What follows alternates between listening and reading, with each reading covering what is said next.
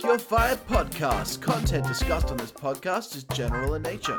Please seek specific advice from qualified professionals. Now, let's start with the quote of the week. And so managing the the community and the tribe that you're in, making sure that you're a good member of that tribe, that you're doing your part.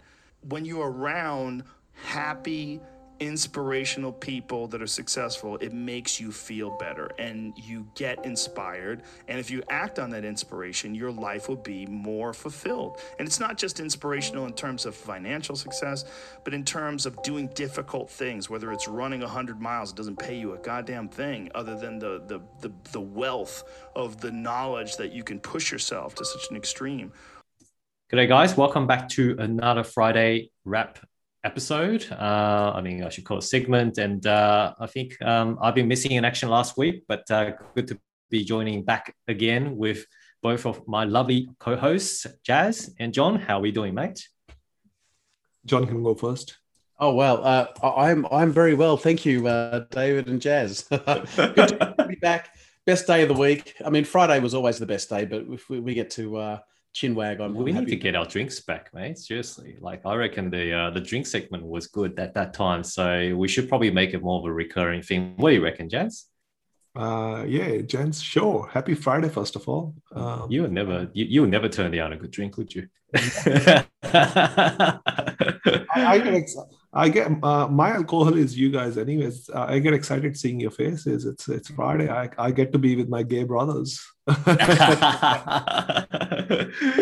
mate, it's always a big boys time, you know, on Friday afternoon when we uh, have a have a tackle at what's happening around the world, right? Um, and and what's happening around the news, and you know, seeing some of the news around the around the globe, I have to say, I reckon we can all do with a few drinks. Let's put it that way. It's just, uh, you know.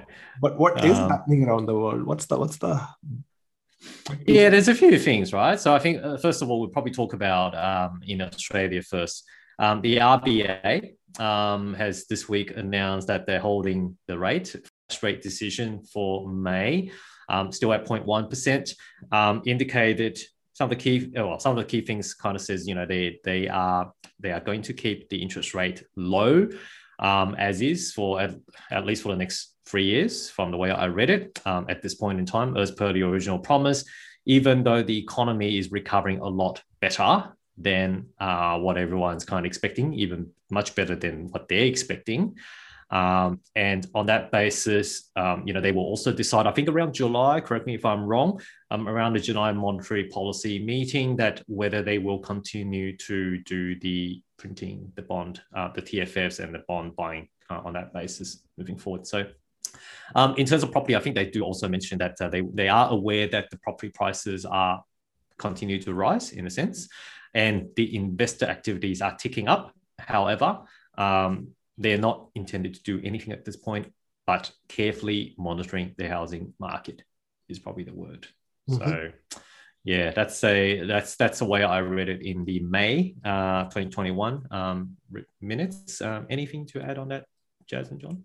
So rates not increasing. I, I think RBA is pretty defined on uh, the rate side that the, uh, they they don't really want to increase the rates over the next few years because it's obviously going to hurt the economy overall, uh, and that makes sense.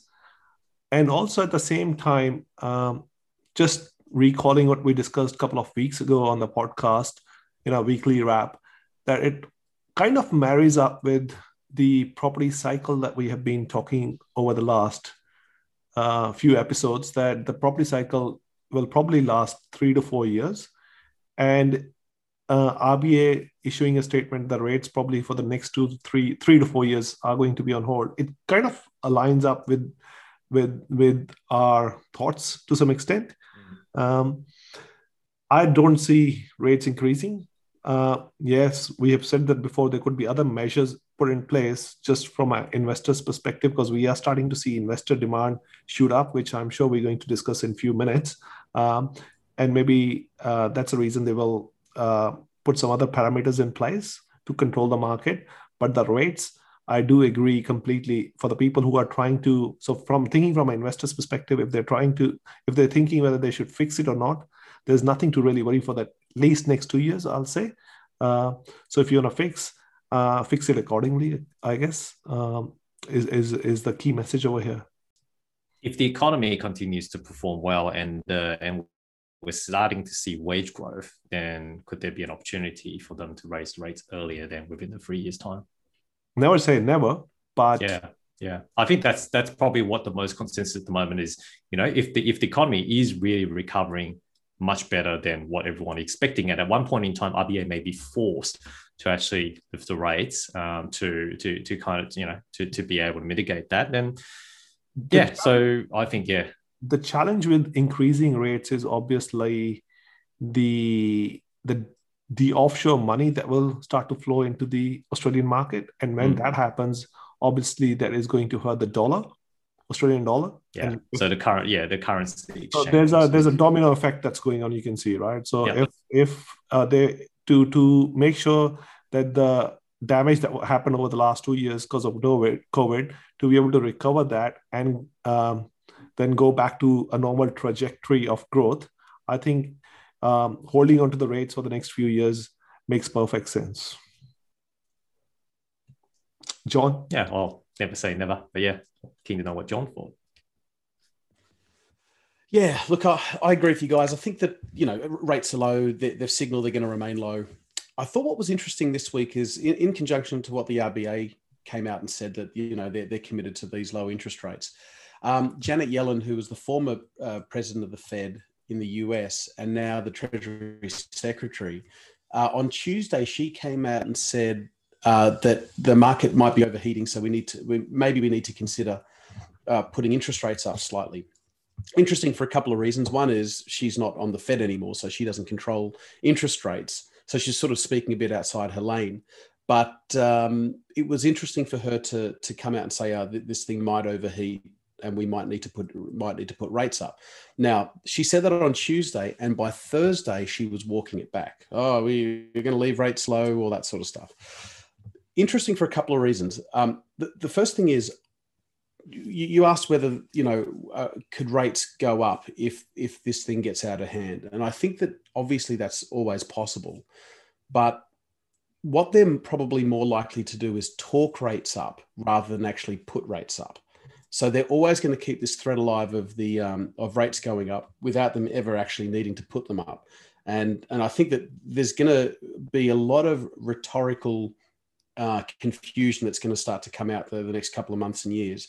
Uh, that keeps the market second guessing what's going to happen to interest rates. So you're going to see, you know, Fed president of New York is going to say they're going up, and then Fed president of Dallas is going to say that they have to come down, and all these sorts of things are going to play off each other so that we're not we're left not quite knowing what's going to happen to rates.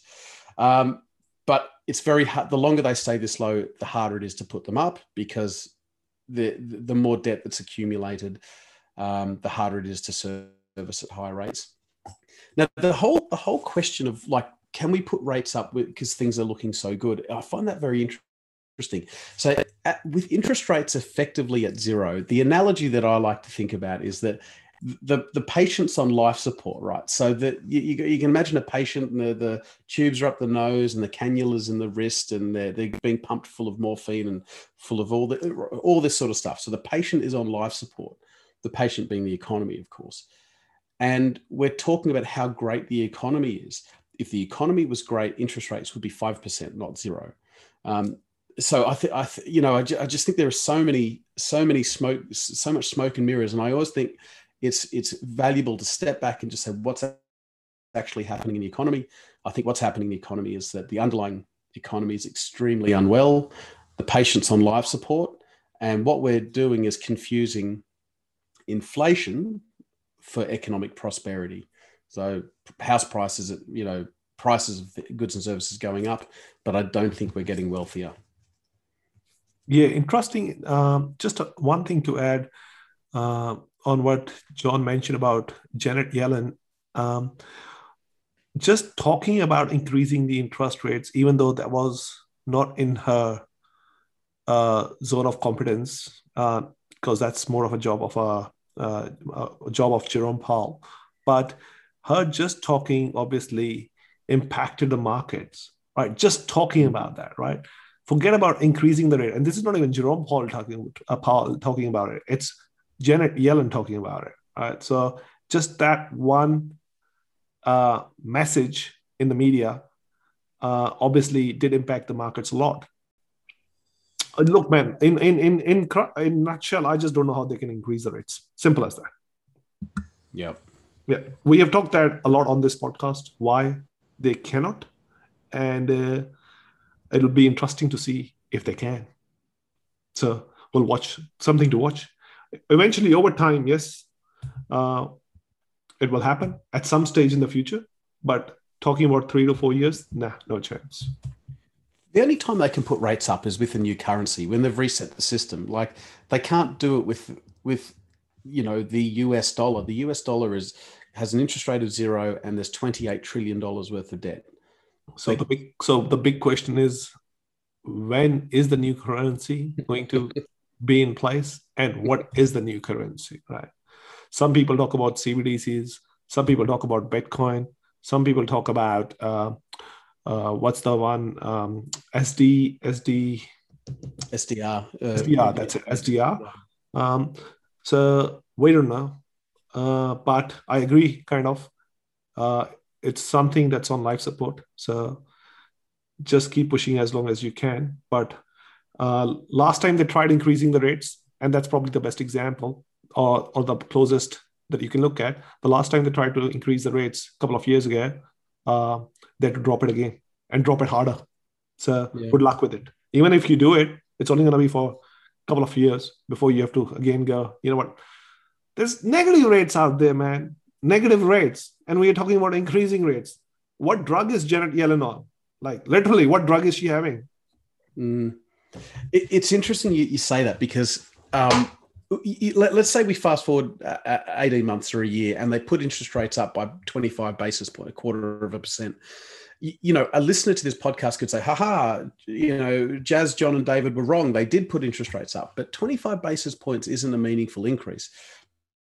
They could put interest rates up three times and still put it up by less than a percent, and then have to and then have to backtrack. So, you you know, you, you talk about the last time they put rates up. They put rates up eight eight times, I think. So they put it up about nearly nearly two percent, and then they had to completely undo that plus more in about three months. so so they, they can try to put rates up and they will they will, it'll look like they're putting rates up until they have to completely reverse it Yep. They they might want to just set the tone in the market to control the property market by increasing the rates a little bit. 0.25 is not going to make any difference to anybody, right? But that's just just to set the tone. It's to jawbone. It's it's in a, it's another way of doing jawboning in the market to control the mm. property market, right? So, uh, good luck, Janet Yellen. Prove your point. Challenge you on this one. Real economy is somewhere else, and you guys are talking shit all the time.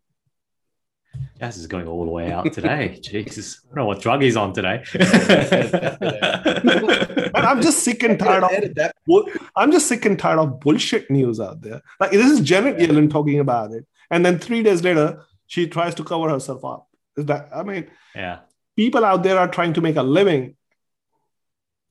Doesn't matter. Sorry. Uh, look, Janet Yellen listens to this podcast, so I'm going to get a phone call. Uh, so, uh, we'll have to edit that John, John will divert it directly to Jazz, that's for sure, mate. So uh, yeah, it's all good. Let's move on from Janet Yellen, mate. We've got much better topics to talk about then. Um, actually, another interesting one is that the the data for investor lending in March has been released, um, and it was about 12.7% higher from February. So we're looking at um, uh, the new mortgage commitments, uh, yeah, to a record of 30.2 billions in March, and that and basically, uh, in comparison to the February uh, data, uh, investor lending has has actually jumped up. So that's a positive sign. Um, that the investors are starting to come back into the market, not just owner occupiers. Owner occupiers are still strong at this point in time, but um, the, the investors are, are starting to come back. Um, and that raises an interesting question because we've also we've all been talking about you know is that going to trigger uh, in order to kind of cap the housing market um, that's um, that's basically we uh, that, that's where that's where you know whenever there's investor data coming back, I think the first the first media response is, oh, when is macro prudential controls going to come back? What are your guys think at the moment?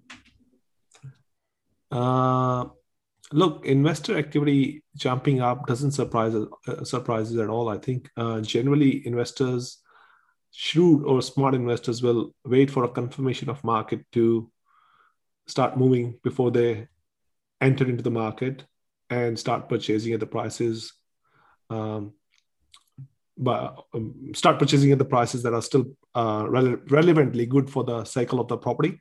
So uh, but as we said we are in the first leg of this property cycle. So uh, investors who know their game they want to enter into the market now. Hence we are seeing the investor activity jump up along with the rate discussion that we just had. Rates aren't going anywhere and all that stuff. So uh, if you're just in the first innings and uh, there's a lot of room left, uh, which surely there is, people will try and make the most out of it. So, so investors know how to play the game, and uh, the right ones are jumping in now, I guess.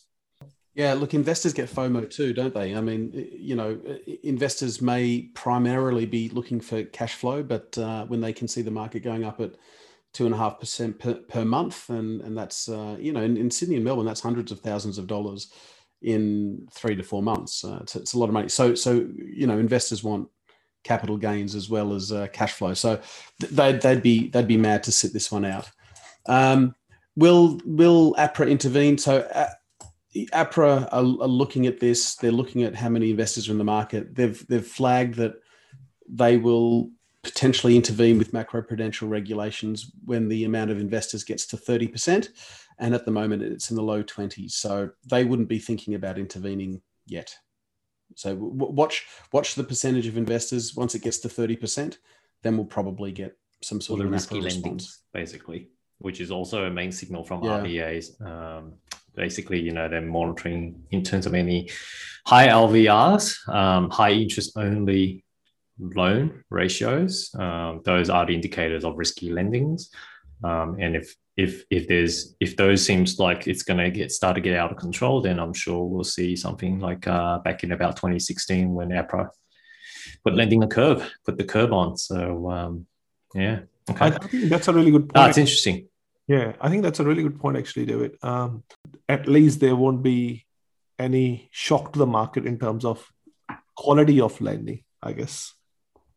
Yeah, that's right. It's, it's I think it's all to do with the with the quality and you know we we do this as a brokers we do this in in, in and out we know that all the banks fine tuning in terms of the assessment rates only benefiting the owner occupiers, not necessarily benefiting the investors, especially investors with multiple property portfolios. At the moment, they are still struggling to be able to continue to grow that, which is a very different story back in 2015, 2014, and 2015, when there's no such issue.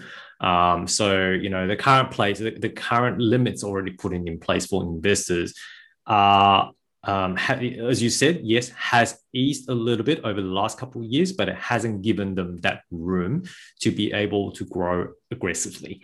And as such, you know, I don't think we're going to be seeing that much of a risky lending um, that's beyond the norm or what's what's being under control. So anyway, so I think it's a pretty healthy and robust lending system that we're currently seeing. Um, having said that, you know, there's elements around, I guess, responsible lending um, that they've been talking about scraping that.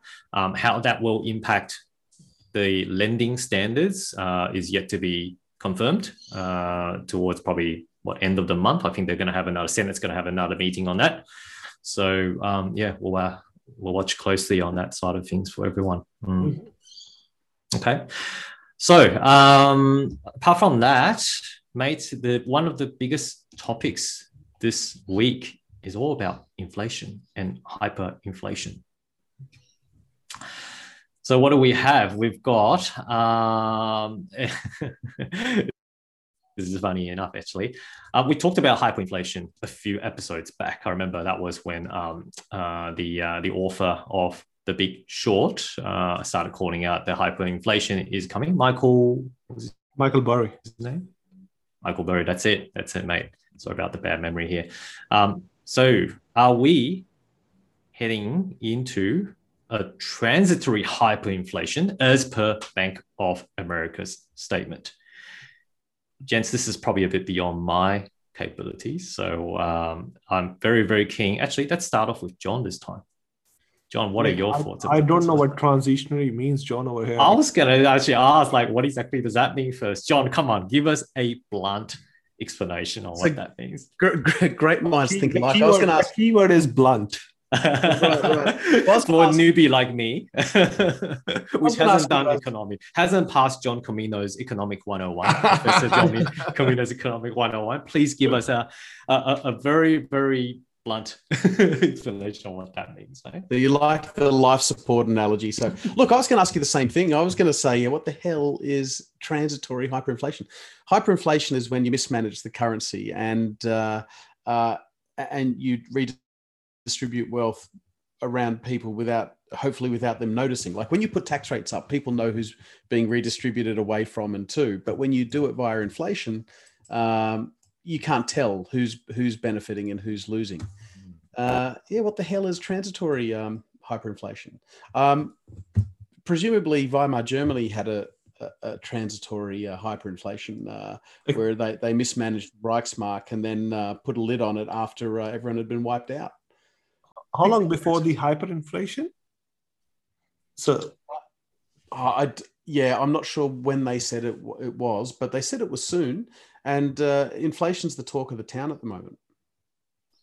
Yeah, it's interesting. Um, yeah, I don't know what transitionary means over there. What what are they trying to say that the people who sorry, I'm thinking out loud here, but the people who own wealth uh will will benefit out of this So it's and it's- after that transition is over we'll work something out Yeah, it's it's a brief temporary period of of you know currency debasement, rising prices. So the way it will look like to us is if they say property prices, we're going to allow property prices to run up 25% per year, and we're going to allow that to happen for two years, and then we're going to come in and, and raise rates.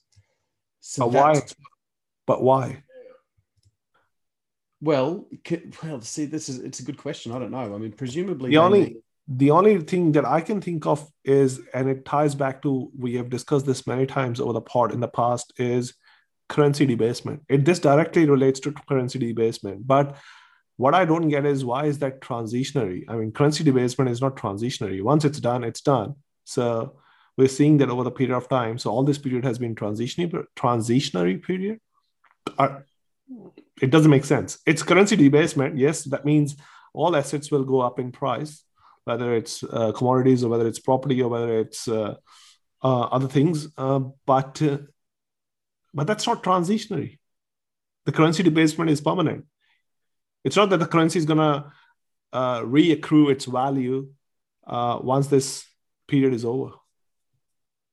So what, what I think it means is that let, let's say uh, inflation is just another name for currency debasement. So let's say the Australian dollar is at 70 cents at the moment. What they'll do is they'll say, we're going to let the Australian dollar go to 30 cents to the dollar, right? And then we're going to peg it there, peg it there via various means. They, they might start putting interest rates up there or stop talking, uh, stop talking it down. So that that's what a temporary, it's a reset in the value of the currency, resetting it lower until they get to where they want it to be. Now, what happens if you're the reserve currency and you're not pegging it against, you know, what does the US dollar peg it against? Well, it pegs it against commodities and and you know the euro and other things.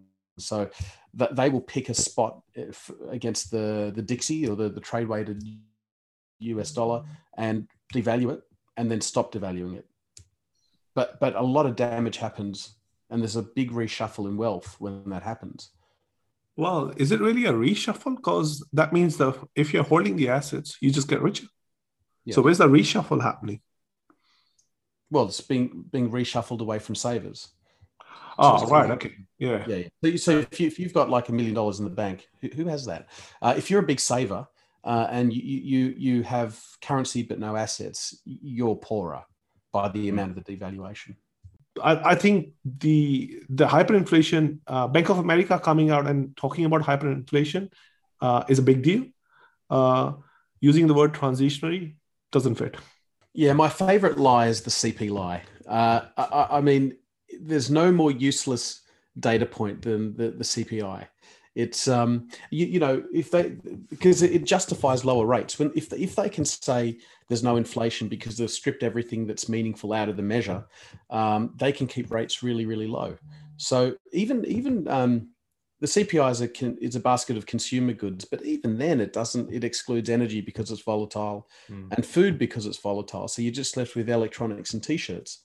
Um, and the other thing is, you know, if you've got property prices going up at 15%, and they can, in the same breath, say that there's no inflation, it just means that they don't measure inflation with uh, asset prices. So that's all that means. So it's a it's a terrible lie that we tell ourselves that, that you know that there are there's no inflation, and I think that people are onto it because people are going out with FOMO trying to buy real estate to protect themselves from the inflation that they know is there and that they know the CPI doesn't capture. Mm-hmm. Or any other assets, not just property, right? Yeah, um, yeah. Shares, cryptocurrencies, anything that can offset basically the debasement of our currency. Um, mind you, John, there, there are people who does have $1 million in the banks. I've seen them. and they're looking to purchase properties at the moment because yeah. they know the money's not working very, very hard and they keep losing value every day. So, do you have the bank details? but, but, interestingly, that, that's a good point. There are people with uh, lots of money, and they tend to be older people. So inflation is a um, so, generally speaking, old people are rich, young people are poor. Uh, old people save, young people uh, invest. Right? It's kind of it's kind of the, the life cycle. So when we when we um, uh, you know pinch from savers and redistribute to, de- to debtors, you're actually kind of it's a bit of an intergenerational thing where you're taking wealth from uh, older Australians and, and, transferring it to younger people. Mm. And in a democracy, you can kind of get away with something that that's not particularly moral, um, but because the, the young people are the, the, the more active voters and more active, that they um, they tend to get away with that sort of stuff. Mm. Funny enough, I know Jazz, you've um, you, you've shared with uh, with the team. Um, Forty years ago, the Macca's prices right? So that's still a bit of fun game. So we know we know that 40 years ago, a Big Mac, so this is 1970s, a Big Mac cost 65 cent. It's 40 years ago, roughly, roughly, right? Mm-hmm. That's have a guess. 40 years from today. So we're talking about say 2060. How much would a Big Mac cost at that time? Assuming that we're still using, we're still using the current debased currency. Okay. So we how much would it be? So we're not uh, going by the CPI inflation. We are going by the real inflation, basically. Uh, by the real inflation. Uh, 2060, you said? Yeah, that's say 40 years. Because okay, so that's back, right? So let's say, for example, a Big Mac today costs what, say, four bucks. Um, and 65 cents. So 40 years ago was 65 cents. So that's roughly about seven times. Yeah. So, across 40 years. So can we make it 30 years? So just to make sure all of us are still alive and we can look back at this? this podcast will still be here 40 years later, and your son will be listening to it, and he will be able to say, Dad, you are so wrong. no, I'm just making a just make a wild guess. You know, like if we're looking at the past, right? Mm-hmm. And now that's inferred to the future. So, you know, in the 70s, Big Mac was 65 cent. Let's say today, 40 years later, it was about seven times, roughly seven times ish. Okay. So let's say, for example, if it's four bucks per Big Mac, what would that be in 19.95? That's pretty accurate. Why is it 19.95 though? we don't want to make it 20, otherwise it will look expensive. the Big Mac should be 64.95 cents back in the day, shouldn't it? Rather than 65 cents. That's using that logic. Okay, so 19.95, John. What do you oh, it'd be between 30 and 35 dollars a Big Mac. Oh, there you go. Did you say sorry, did you say 30 years or 40 years? 40 years. Yeah, th- between 30 and 35 dollars. Can we score some Big Mac now? In- no, I'm hungry now, and as, as the uh, fattest of the three of us, uh, um, you know, uh, this is you've got me on my favorite topic. but I think I think the important thing is basically just looking at that picture that we have got in front of us. Big Mac, 65 cents back in 1970s. It was right, David. Um, uh, that tells you the inflation, man. that tells you what the inflation is. Oh, I mean, that's, that's at the, that's at that's at the simplest level. Cut through all noise. Just look at that one picture. That's it. Totally, totally. You know, that's uh, the I can I cannot find a better way to explain um, that that concept much better. So um, And, Yeah. and in the same picture, the the coffee is roughly fifteen cents. Uh, in the last three months, co- the coffee prices has uh, gone up by thirty cents or something. So didn't tell you what it's regular or small or with soya milk with uh, extra shots with uh, it just says coffee. but yeah, I I was just, you know, I think Jazzy mentioned lumber is up 200%. Uh, lumber being, you know, timber that goes into houses. I, I was listening to something the other day where the guy in the US was saying he's trying to get a he's trying to get a house built and he could get a quote he, he couldn't get a quote that the builder could commit to. Um, the builder would only commit to labor costs. He couldn't commit to building material costs. And uh, you know, good luck building a house now. It's probably going to be 30% more expensive. Actually, that's a really good point. I mean, we always think more from a land perspective. Think about the construction cost that's going to go up, and uh, yeah, the price over the last uh, how many months? Uh, I'm just looking at sorry on the fly. Uh, since September 20, the price has gone up by roughly about. So that's September 20 uh, has gone up by 80%, 85%, and since March crash, it has gone up by 550%. Soon we'll be soon But we'll be hearing. Um, you know, I just tried to build my house, and my builders quoted me about a million dollars to build a, uh, you know, a, a very standard vanilla house and single level, that kind of stuff, just because of the construction cost, material cost has gone up so much. Mhm. Here's the message. I think that the, the message is that if a Big Mac can go up seven times in, um, in you know, a couple of decades, and w- that's not the most noticeable cost in the in the economy. But people talk about real estate a lot more uh, around the barbecues and around the dinner table. We talk about real estate, but we don't talk about Big Mac prices, right? So the message I think in here is: is real estate really that expensive when everything is going up? So if if real estate's gone up sevenfold in the last 30, 40 years, and Big Macs have gone up sevenfold in the last 30, 40 years, then all real estate is doing is maintaining its maintaining its value compared to other goods in the economy.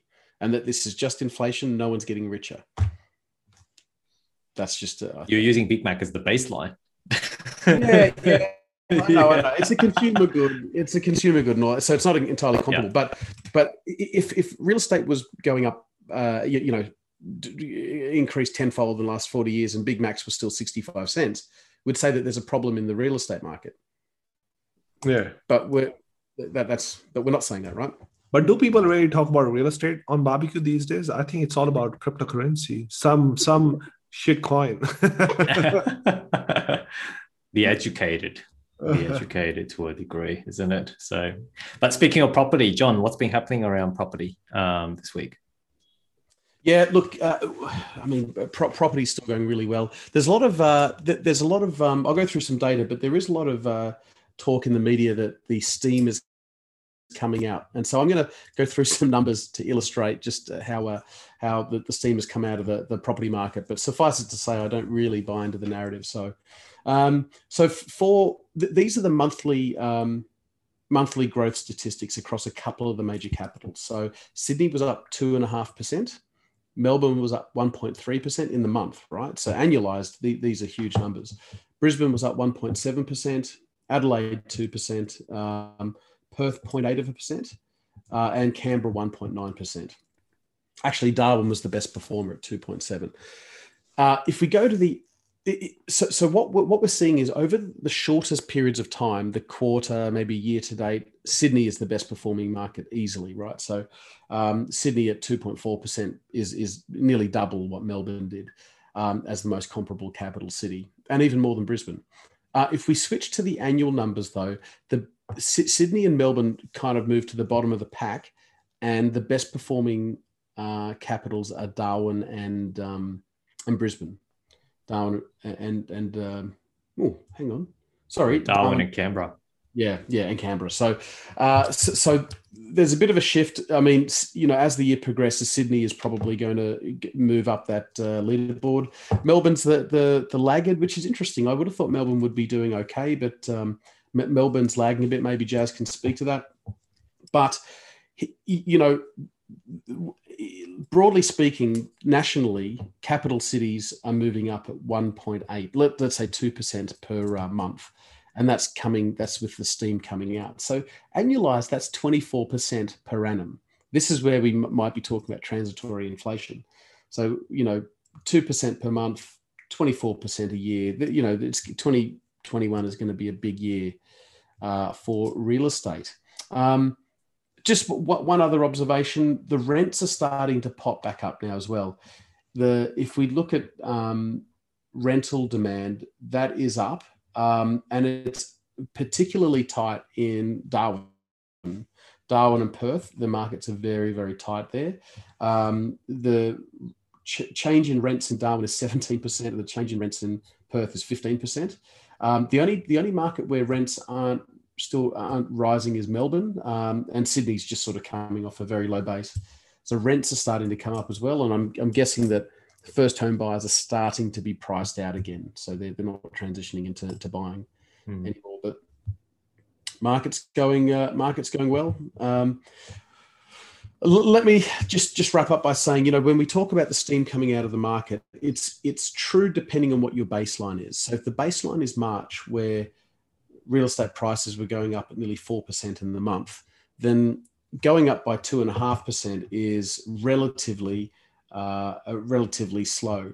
But in a, a normal market over long, long periods of time, real estate goes up at about half a percent per month. So at two and a half percent, we're still the, the market's still rising about five times faster than it normally would in a normal market. So market's still hot, uh, but it's not as uh, crazy as it was in March. I guess is the message. So just to add one thing to that, this is the the period that we are living in is a COVID normal period. Let's not forget mm. the immigration that's missing and the students that are missing, right? If you were to go back to fully normal, I think this number would be much higher.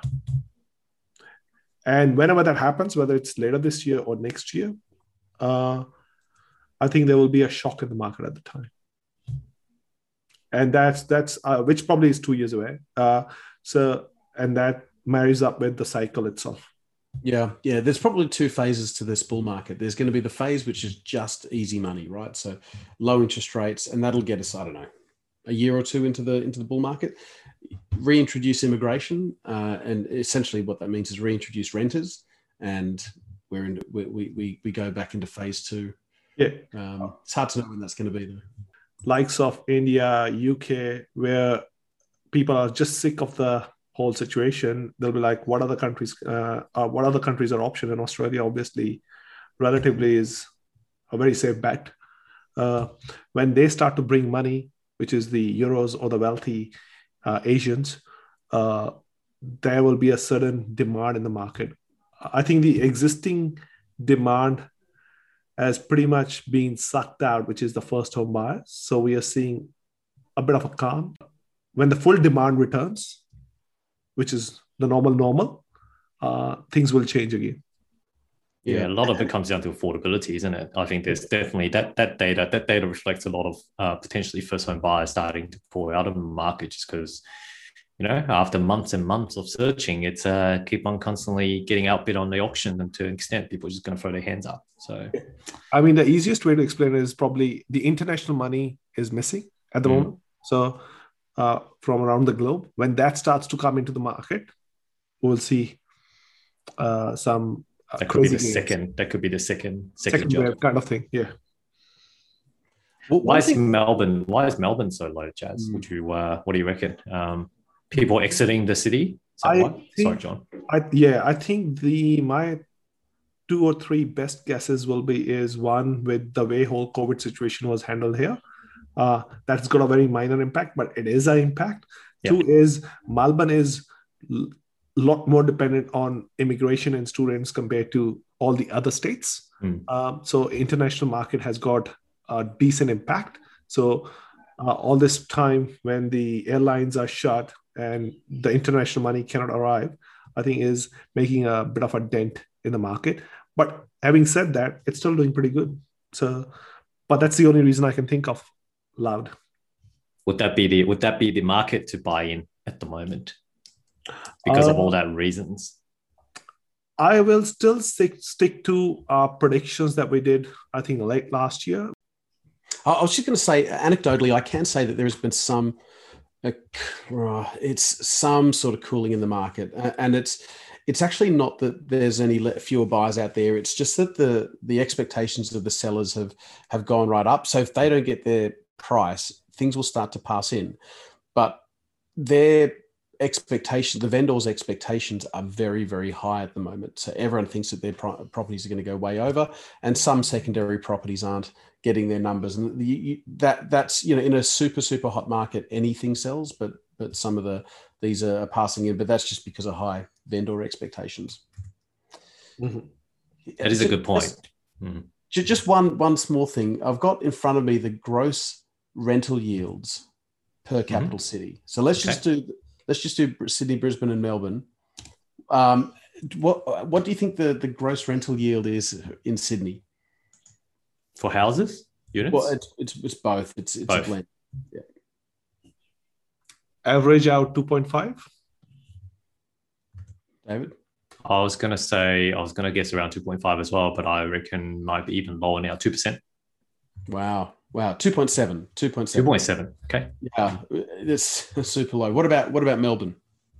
Uh, average out somewhere between two to two and a half. I say three. Mm, David, you're good at this. So 2.9. 2.9. Finally, Brisbane. What's the gross rental yield for all dwellings in Brisbane? Four point five. Four-ish. Uh, well, you, you, you're both uh, both right. 4.2. It's a bit different. There's a lot of daylight between Sydney, Melbourne, and, and the other capitals. I yeah. that was interesting. What about Canberra? Actually, I'm interested. 4.3. Canberra's doing pretty well too. Yeah, they're, they're mostly in the low fours, with the exception of Darwin, which is 6.1. Yeah, right. All right. Anything else, gents? That's it. And for me, Awesome. Play safe, stay safe. Uh, there's a lot of crazy markets out there right now, whether it's uh, share market or commodities or crypto, real estate, obviously. So just be very careful. That's it. And we'll see you guys next time. John, just David. Cheers.